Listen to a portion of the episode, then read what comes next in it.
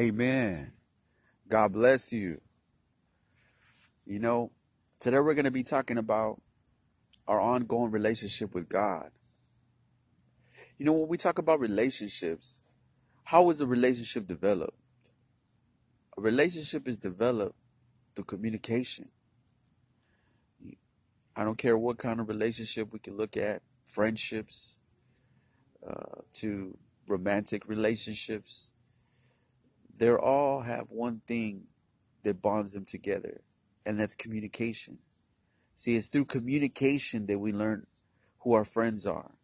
It's through communication that we we we grow intimately in love with those that we care for. And so communication is very, very important. How even much more our our communication with God. Now, the word of God says in 1 Thessalonians chapter 5 verse 17 that we should pray without ceasing. And what does that mean? Pray without ceasing. That means us having an ongoing relationship with God, continually communicating with Him. You see, prayer is not just about requests. It's not about just requesting what we want, asking God, this is what I want. But it's about us having our relationship, us having our relationship with our Father, communicating with Him always. This is very key. This is very essential that we have our relationship with Him, that we always communicate with Him, that we can talk to Him about anything our grievances, things that we're grieved by, things that make us happy. You know, and of course, yes, things that we want to, to, to occur. But it's very important that we pray without ceasing. You know, we continue talking to our Father,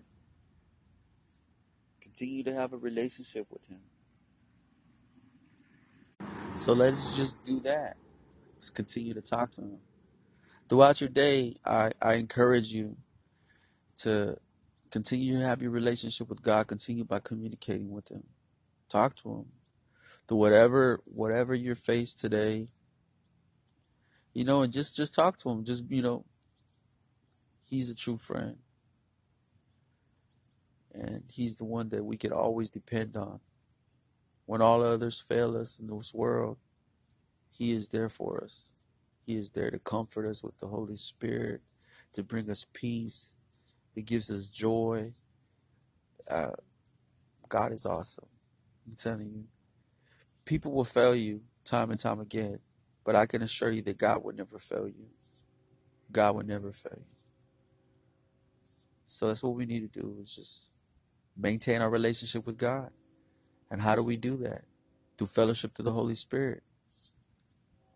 And how do we fellowship with the Holy Spirit? By praying without ceasing. Continue to talk to Him. You know, get Him on the main line. Get Him on the main line. Start communicating with the Lord. That's what we need to do, God's people. So today, let's do that. Let's pray without ceasing. I'm saying, don't just pray that, you know, when something pops up and God get me out of this, or, or pray when you want something. No, let's let's continue to have our relationship with God by praying without ceasing. In other words, it's just let's continue to pray, right? Let's continue to pray. Pray and don't stop. Continue to talk to God. Just talk to God all the time. It's all it's what it's telling us. Talk to Him. Talk to Him. You ever had a problem, and you and you and you looked at you had a problem, and you started communicating to one of your friends, and then you realize you know what, this problem's not as big as I thought. So it's the same thing. Whenever we have a problem, we can bring it to our Father, and you know that our problem is nothing but a grain of sand in His hand. He can just blow it away. And even so, the problem is not even as big as, as sometimes as we think. Like I said, who are we talking to? We're talking to God. We have to keep that in mind. Who am I talking to? What am I entertaining? I'm talking to God. And I'm not going to entertain the things of this world. I'm not going to entertain the logic of this world.